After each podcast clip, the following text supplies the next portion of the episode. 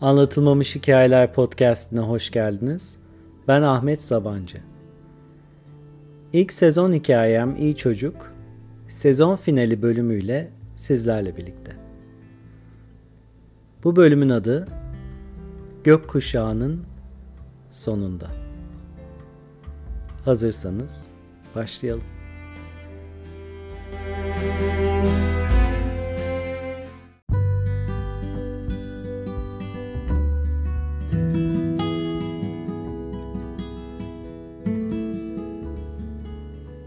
Montreal Concordia Üniversitesi'nin master programından onay mektubunu alınca benim omuzlarımdan büyük bir yük kalkmış oluyor.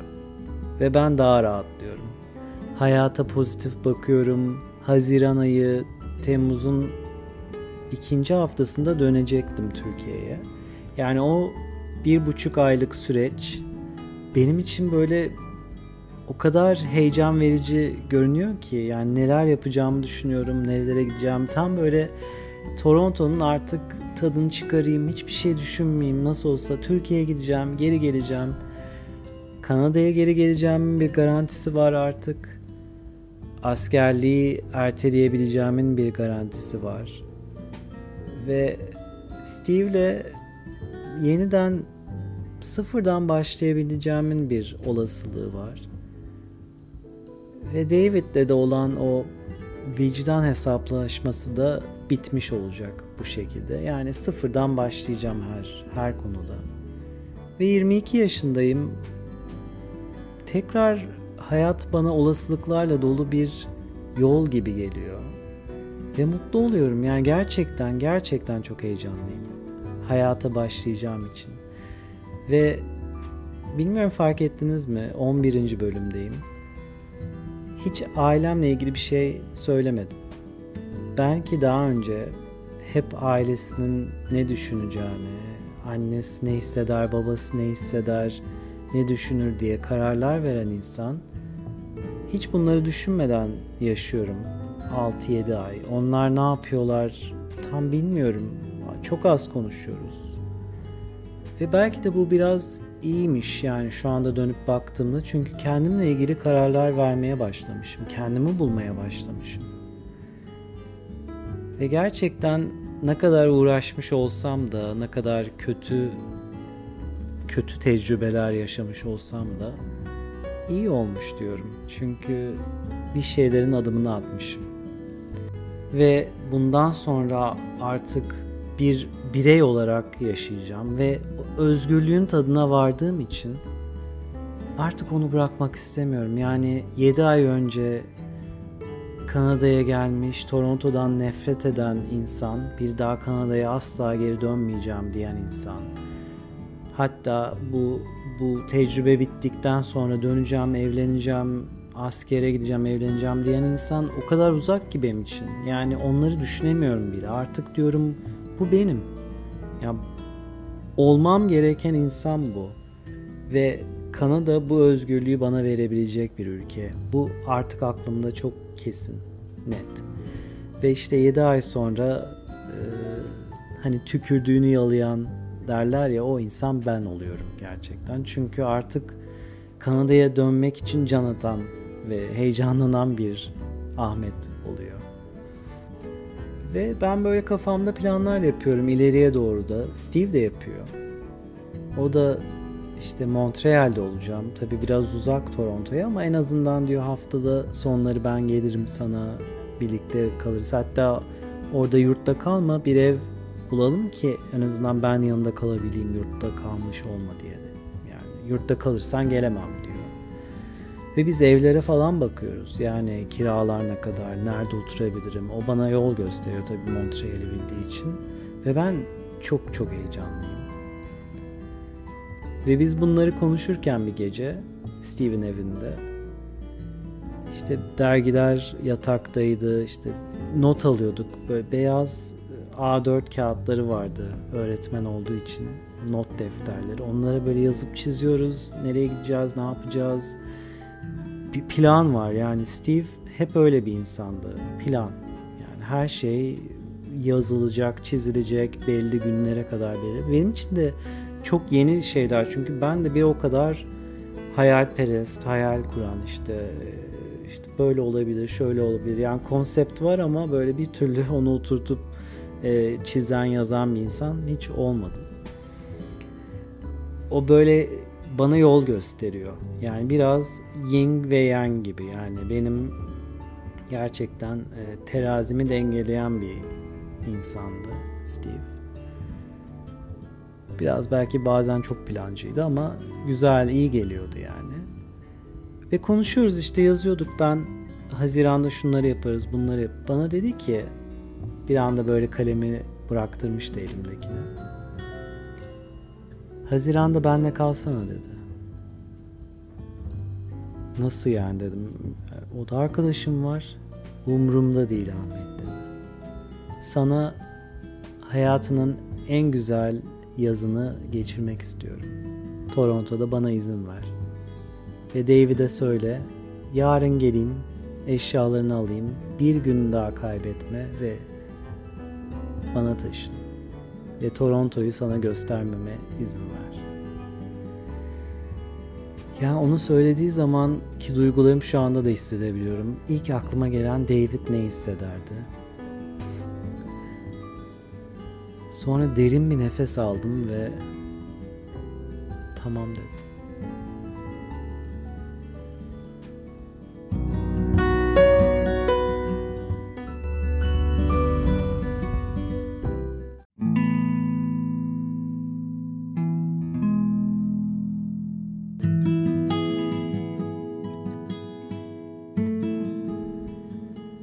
Steve'e tamam dedikten sonra tabii ki David'e ben açılamıyorum.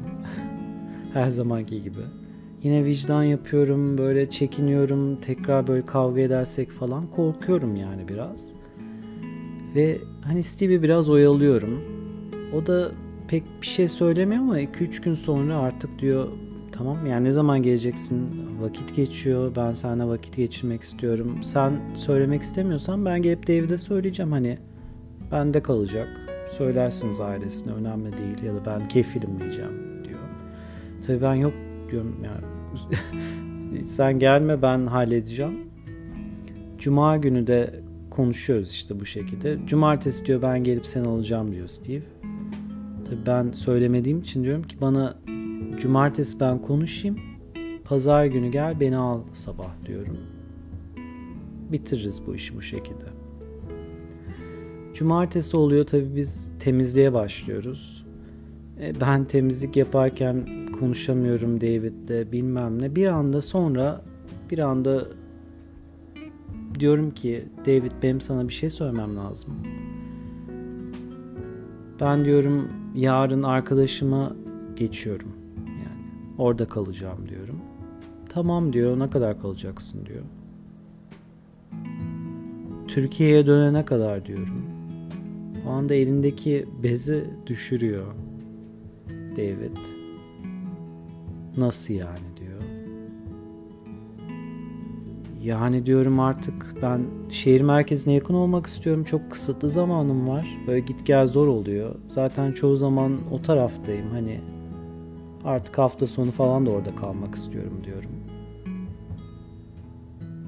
Ya nasıl? Bu kadar mı diyor yani. Yarın gidiyorsun diyor. Bir daha da görüşmeyecek miyiz diyor. Yo diyorum görüşürüz bir şekilde muhakkak ama yani ben orada olacağım. Eşyalarımı toplayacağım bu gece diyorum. Çok sinirleniyor. Yani dönüyor, temizliğe devam ediyor ama hiç konuşmuyoruz.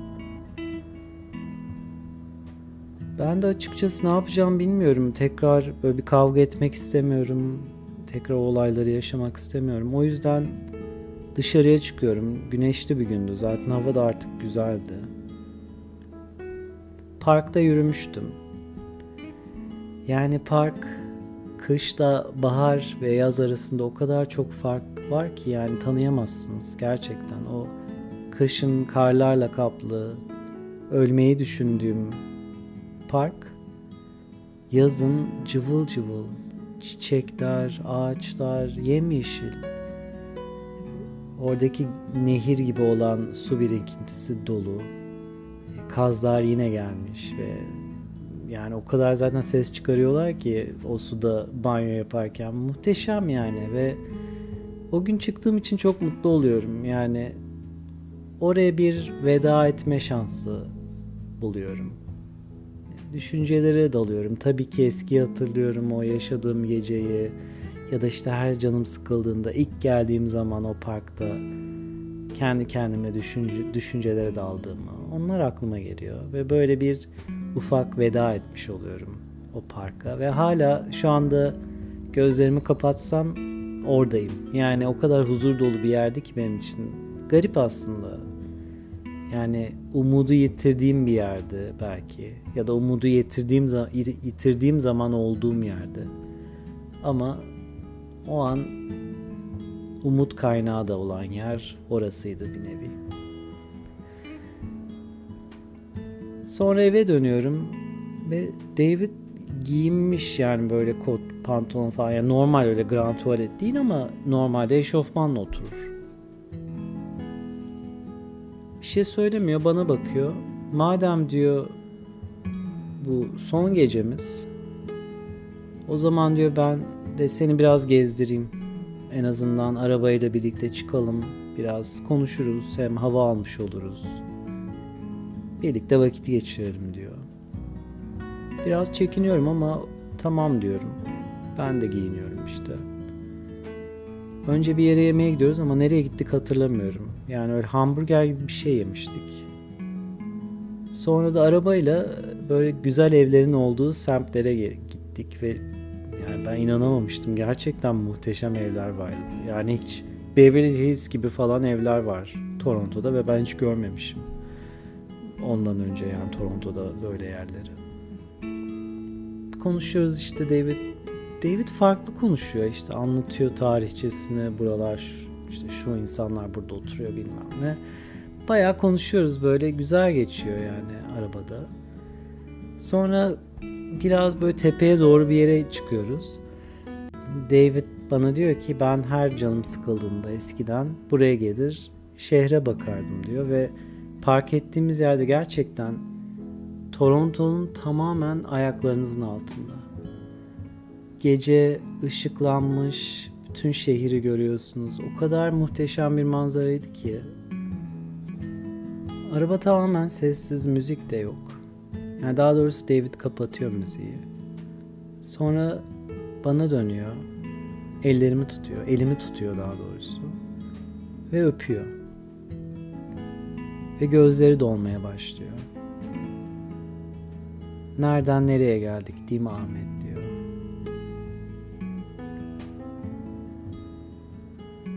Evet diyorum yani kim hayal ederdi bu şekilde biteceğini. Hayatta diyor başıma gelen en iyi şey seni tanımaktı.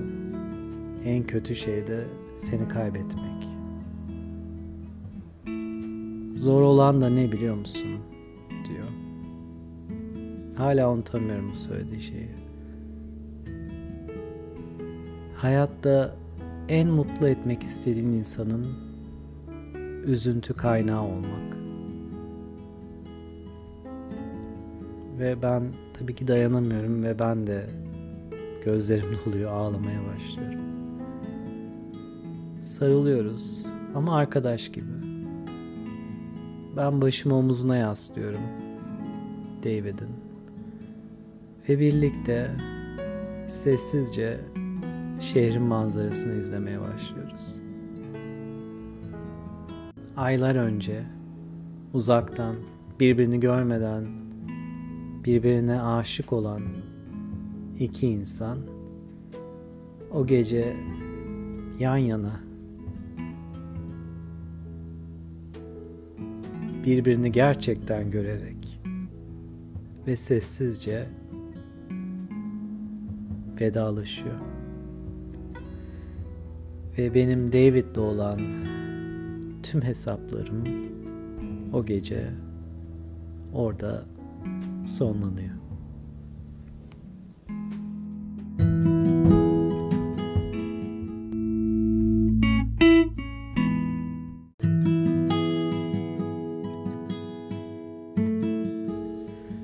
Ertesi gün David'le kahvaltı yapıp giyinip çıkıyoruz.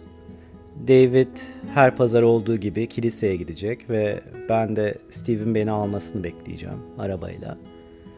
Çok konuşmuyoruz. Öyle çok büyük bir vedalaşma da olmuyor. Zaten bir gece önce söylenebilecek her şeyi söyledik. David sadece arabaya binmeden önce bana sarılıp ne zaman ihtiyacın olsa beni nerede bulacağını biliyorsun. Aramaktan çekinme diyor. Ben de teşekkür ediyorum. Yani bir nevi helalleşmiş oluyoruz. Ve Steve geliyor. Arabaya biniyorum onu ona sarılıyorum, onu öpüyorum. O kadar mutluyum ki Haziran ve işte Temmuz'un ilk haftası bir sürü plan yaptık. Müzikaller, tiyatrolar, işte gideceğimiz restoranlar, barlar. Yani o kadar umut dolu ve güzel ki her şey. Ve benim üstümde artık bir yük yok. Yani okul olacak mı, vize uzatacak mıyım, kalabilecek miyim, gidecek miyim, askerlik. Tamamen böyle bomboş bir sayfa ve ben çok mutluyum. Ama belki de en çok heyecanlandığım konu e, güzel bir zamana denk geliyor aslında bu benim için. Çünkü Haziran'ın her sene Haziran'ın sonunda Toronto'da LGBT Onur Haftası kutlanıyor. Ve bu etkinliklerin sonunda bir onur yürüyüşü düzenleniyor. Ee, Young sokağından bahsetmiştim dünyanın en uzun sokağı olarak hatta.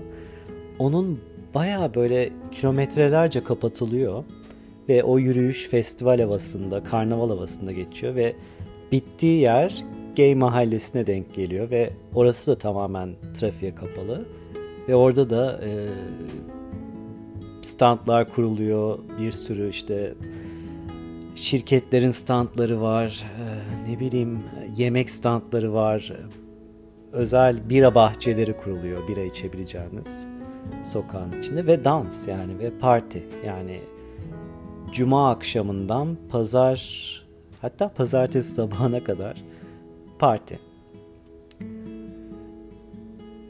Buraya yani bu aktivitelere ve e, Pride ya da Onur Haftası'nın etkinliklerine biraz daha detaylı anlatacağım. Ancak ondan önce bir dipnot geçmek istiyorum.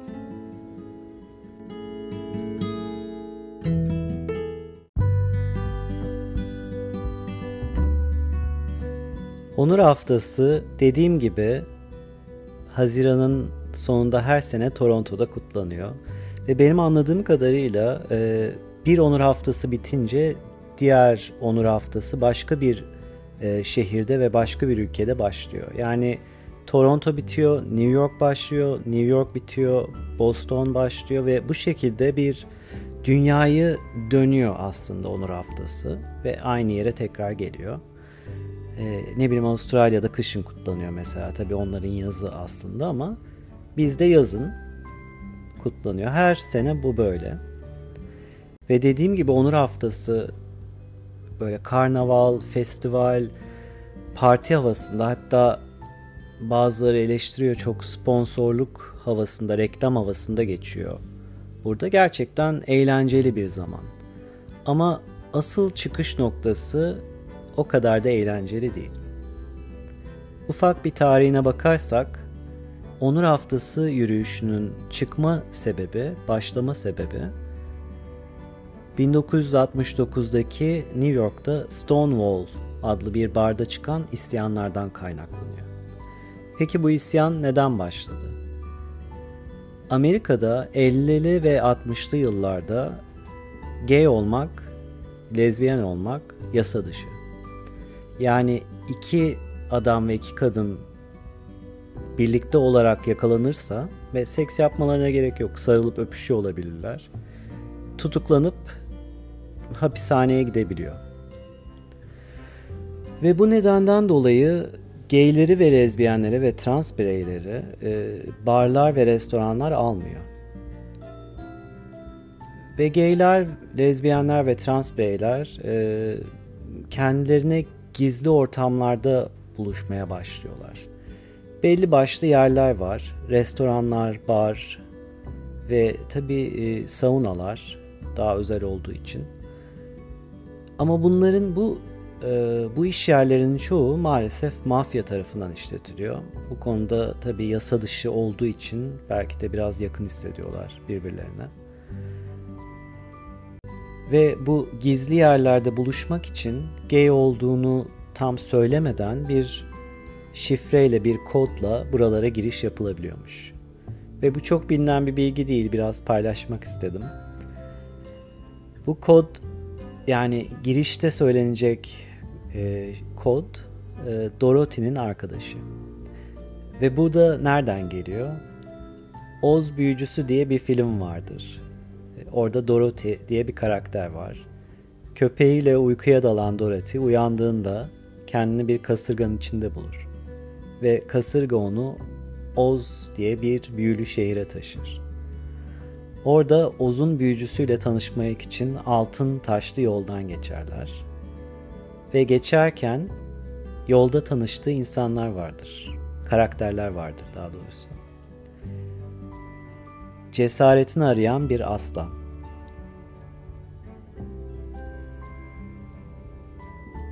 Aklını arayan, daha doğrusu beynini arayan bir korkuluk. Ve hissetmeyi isteyen, aşık olmayı isteyen, kalbini arayan bir teneke adam.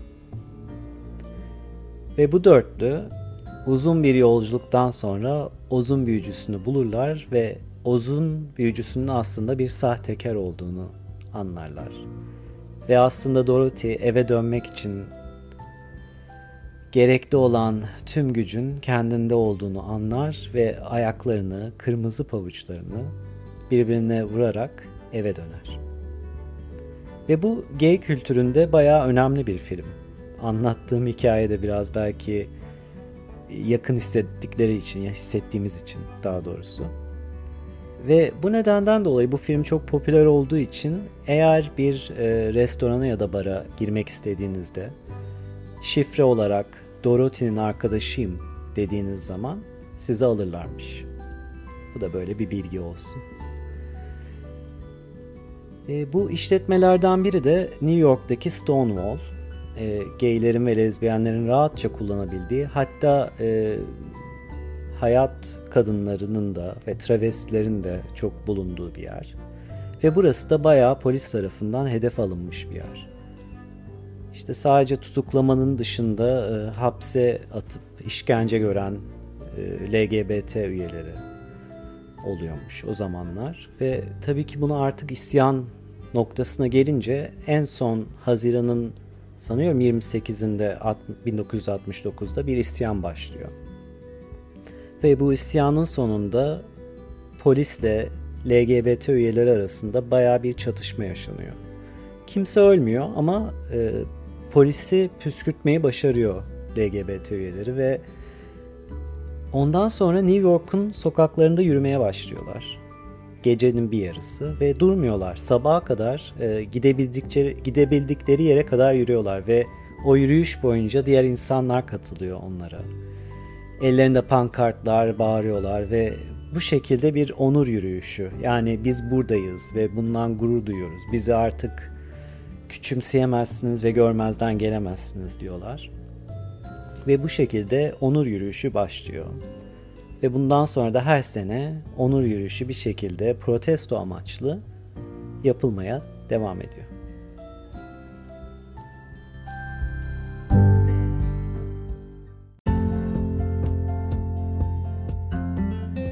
...2002 yılında Toronto Gay Haftası benim için tabi protestolu geçmedi. Gayet güzel ve eğlenceliydi. Birçok etkinliğe katılmıştım tek başıma ve Steve'le. Festival filmleri vardı sinemalarda. Ee, değişik lezbiyen, gay sanatçıların konserleri ve e, sanat gösterileri vardı. Muhteşemdi. Yani hiç yaşamadığım deneyimleri yaşadım. Hafta sonu olunca da cuma akşamından itibaren gay mahallesinde dans partileri vardı. Hatta bir Madonna partisine gitmiştik. Sadece Madonna şarkıları çalıyordu. Muhteşem eğlenmiştik. Pazar günü de Onur Haftası yürüyüşü vardı. E ben tabii ilk defa katılacağım için çok heyecanlıyım. Yani seyirci olarak gidip izleyeceğiz ama Steve'in dediğine göre çok kalabalık oluyor ve her kesimden insan izlemeye geliyor demişti. Ben inanamamıştım yani hani gayler, lezbiyenler, trans bireyler ve hani onun arkadaşları, aile bireyleri tabii anlıyorum. Gelip gurur duymak için, gösteri izlemek için gelebilirler ama hiç alakası olmayan bir insan neden gelsin? Ve gerçekten gittiğimizde onu görmüştüm. Anneler, babalar çocuklarıyla birlikte, küçük çocuklarıyla, e, bazıları böyle omuzlarına almış çocukları izlesin diye. Hatta televizyonda röportaj yapmışlardı bazı insanlarla. Çocuğum bu yaştan itibaren e, bu kültüre alışsın. Yani ondan onun dışında ondan farklı olan insanları kabul etsin, yargılamasın diye buraya getiriyoruz her sene demişlerdi. Yani gerçekten gurur haftası, onur haftası gurur duyulacak bir şey. Bir ilerleme LGBT için ve Türkiye'de artık yapılmıyor olması çok çok üzücü. İnşallah bir gün. Ama benim deneyimim çok güzeldi ve çok çok eğlenmiştik. Onur Haftası yürüyüşünde e, belli bir yerde durup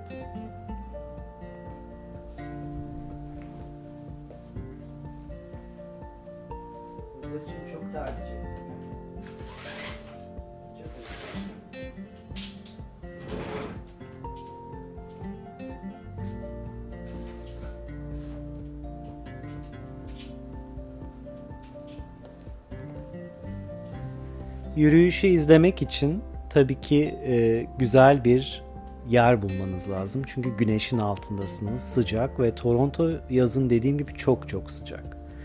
Steve'le bir köşe bulmuştuk tam gölgenin altında ve tam e, yürüyüşe hakim. Değişik kostümlerde insanlar geçiş yapıyorlar kendilerini ifade edebilmek için ama aynı zamanda şehrin yani belediyeye ait olan gruplar da yürüyüş yapıyor. Hatta arabaların üstündeler bazıları. Sağlık çalışanlarının bir arabası vardı. Onu hatırlıyorum. İtfaiye ekibinin arabası vardı ve gerçekten çok seksi adamlar vardı üstünde. Resimlerini çekmiştim Kodak makinamla ama Toronto'da değil Türkiye'de bırakmışım. Bir zaman e, eğer tekrar bulursam fotoğrafları Instagram'a koyacağım. Polis ekiplerinin bile bir yürüyüşü vardı ki ben gerçekten çok şaşırmıştım. Bir de düşünün biraz ironi. Polis çatışması yüzünden başlayan Onur Haftası'na şimdi polisler de katılıyor. Tabii ki bunlar gay ve lezbiyen bireyler. Ama hatta e, o gay ve lezbiyenlerin arkadaşları diye bir grup var. Ally dedikleri. Onlar da yürüyüş yapıyorlar. Ve çok çok sıcaktı ama e, bazı arabaların üstünden e, su tabancasıyla su sıkıyorlardı herkese. Biz de ıslanmıştık. Biraz izledikten sonra bir yarım saat 45 dakika Steve demişti ki gay mahallesine gidelim çünkü buradan bitince çok kalabalık oluyor. Hemen herkes o tarafa geçiyor. Oradaki gay mahallesini de e, sokağa e, trafiğe kapatmışlardı. Sadece yayalar vardı. Ve her köşede işte standlar var, yemek standları, e, ne bileyim bankaların standları vardı. Gidip promosyonlara katılabiliyordunuz, çekilişler yapılıyordu. Değişik ürünlerden e, alabiliyordunuz işte ya da örnek e, sample alabiliyordunuz. Ve bazı köşelerde de bahçeler, bira bahçeleri vardı. Yani sokakta bira içmek yasak tabii ki Toronto'da. Ama bu bahçelere girerseniz ve orada bir alırsanız izin var. Ve orada da DJ'ler vardı. Herkes böyle üstsüzdü onu hatırlıyorum. Ve ben bu kadar üstsüz erkek ilk defa görmüştüm. Ve gerçekten herkesin vücudu da bayağı iyiydi. Ben çok utanmıştım. Hani kendim bu kadar iyi değilim diye. Steve de tişörtünü çıkartmıştı hatta. Çok şaşırmıştım. O da tamamen özgürdü. O da tamamen farklı bir insandı o gün. Çok çok eğlendik. Dans ettik bütün akşamüstü. Sonra yemek için bir bara girmiştik. Bayağı sıra bekledikten sonra. Orada böyle el ele tutuşuyorduk, yan yana oturuyorduk. Ee, garson kız şey demişti, çok yakışan bir çiftsiniz, gerçekten çok şirinsiniz, so cute demişti. Ve ben böyle ilk defa dışarıdan birinin böyle onayını alınca çok duygusallaşmıştım. Gecenin sonunda eve dönmeden önce Steve'e en son uğramam gereken bir yer var demiştim. Gay mahallesinin ortasında kurulmuş olan kocaman balonlardan bir gökkuşağı vardı. Oraya gittik ve ben sağ köşesine doğru gittim. Orada gökkuşağına bakmıştım kafamı kaldırıp. Steve yanıma geldi. İyi misin dedi. Ben de dedim ki çocukken bize anlatılan bir hikaye vardı. Gökkuşağı görürsen ve bittiği yere sonuna gidersen orada seni bekleyen gizli bir hazine vardır. Altın dolu bir küp. Ve Steve bana bulabildin mi dedi. Ben ona sarıldım ve öpüşmeye başladık. Ve içimden şöyle geçirmiştim.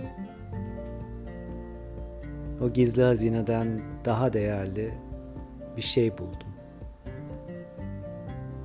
Gerçek aşkı.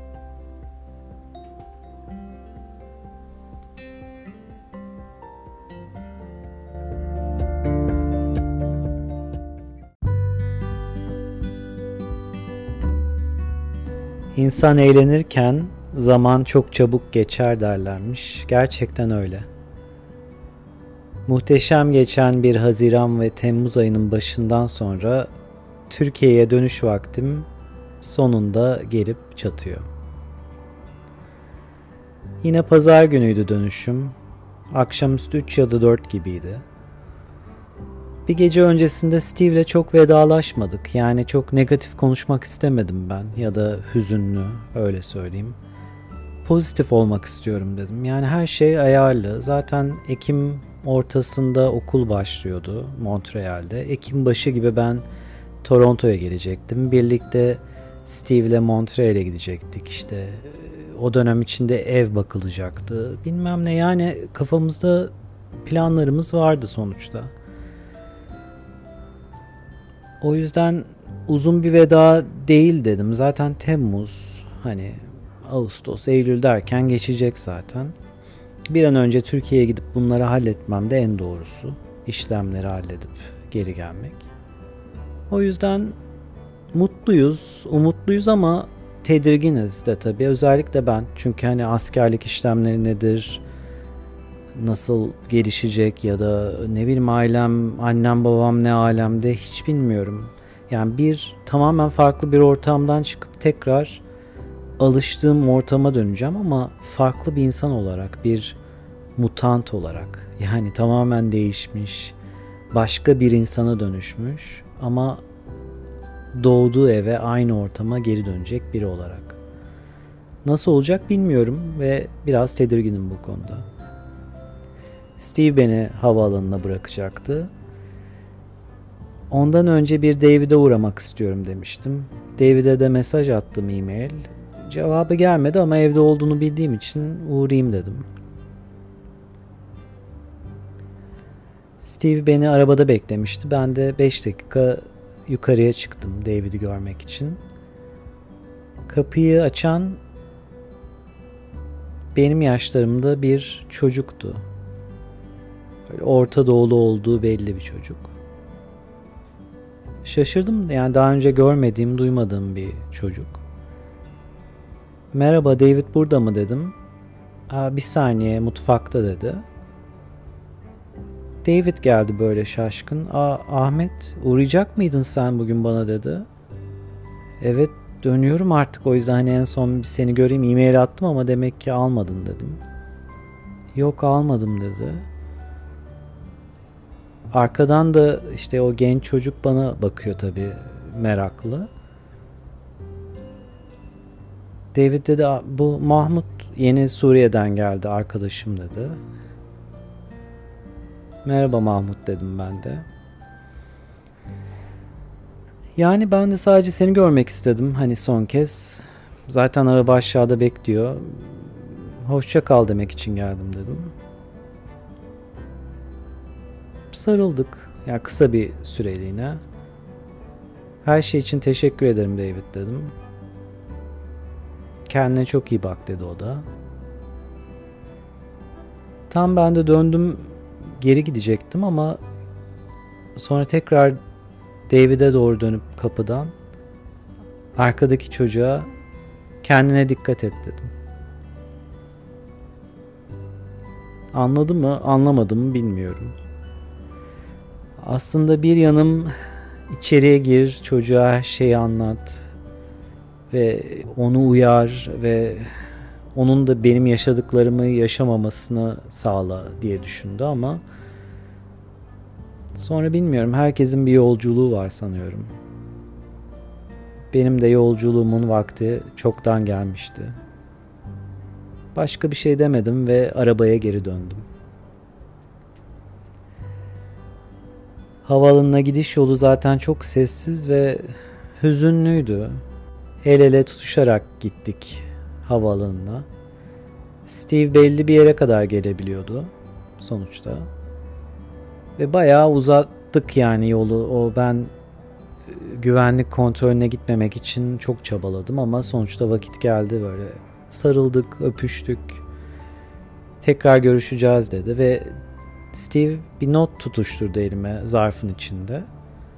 Bunu uçak kalktıktan sonra aç lütfen dedi. Tamam dedim böyle çok geriye baka baka uçağa binmiştim. Ama çok garip bir his bilmiyorum size de olur mu? Güvenlik kontrolüne girdikten sonra birden böyle robotlaşıyorsunuz. E, otopilota bağlıyorsunuz yani. Ve tek amacım gerçekten güvenlikten geçip uçağa girip koltuğuma oturmak yani. Başka bir şey düşünmüyorum.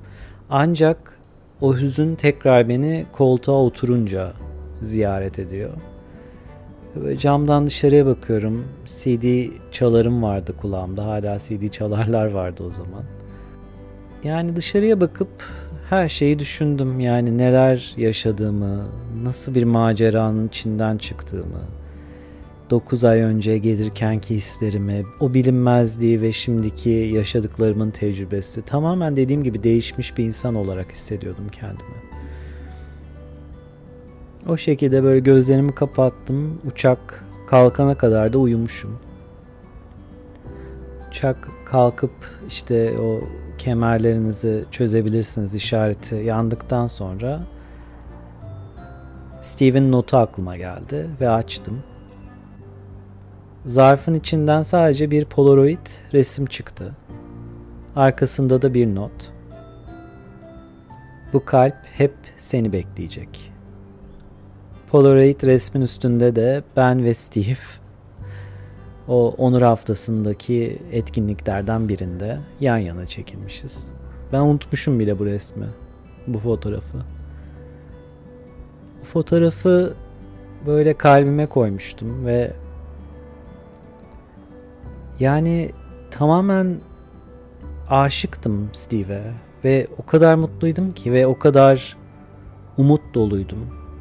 Her şey çok güzel olacak diye düşünmüştüm. Artık hayatım başlıyor. Türkiye'de beni bekleyen sorunların hiç farkında olmayarak.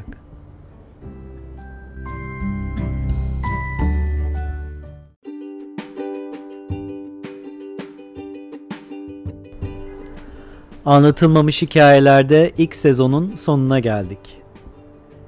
11 bölüm bu hikayeyi dinlediğiniz için size teşekkür ederim. Çünkü hikayeyi size anlatırken ben de kendimle ilgili bir takım şeyleri yeniden keşfettim. Zaten bu yolculuğa çıkış amacım biraz da oydu. 20 sene önceki o meraklı, cesur, umut dolu Ahmet'i yeniden keşfetmek ve onunla yeniden tanışmak ve zaman zaman ondan özür dilemek ve ondan bir takım şeyler öğrenmek. Umarım hikayenin bir yerlerinde siz de kendinizle ilgili bu takım duyguları yaşamış ve kendinizle yeniden tanışmışsınızdır. Sezon burada bitiyor ama hikaye tabii ki devam ediyor. Bir sonraki bölüm özel bir bölüm olacak ve bugüne kadar Instagram'dan gelen e, soruları yanıtlayacağım. Gelecek haftaya kadar anlatılmamış hikayeler Instagram hesabından soru yanıtlamamı isterseniz podcast'te yollamayı unutmayın. İkinci sezona kadar kendinize iyi bakın ve unutmayın. İçinizde kalmış, anlatılmamış hikayelere söz hakkı ve kulak hakkı verin. Hoşçakalın.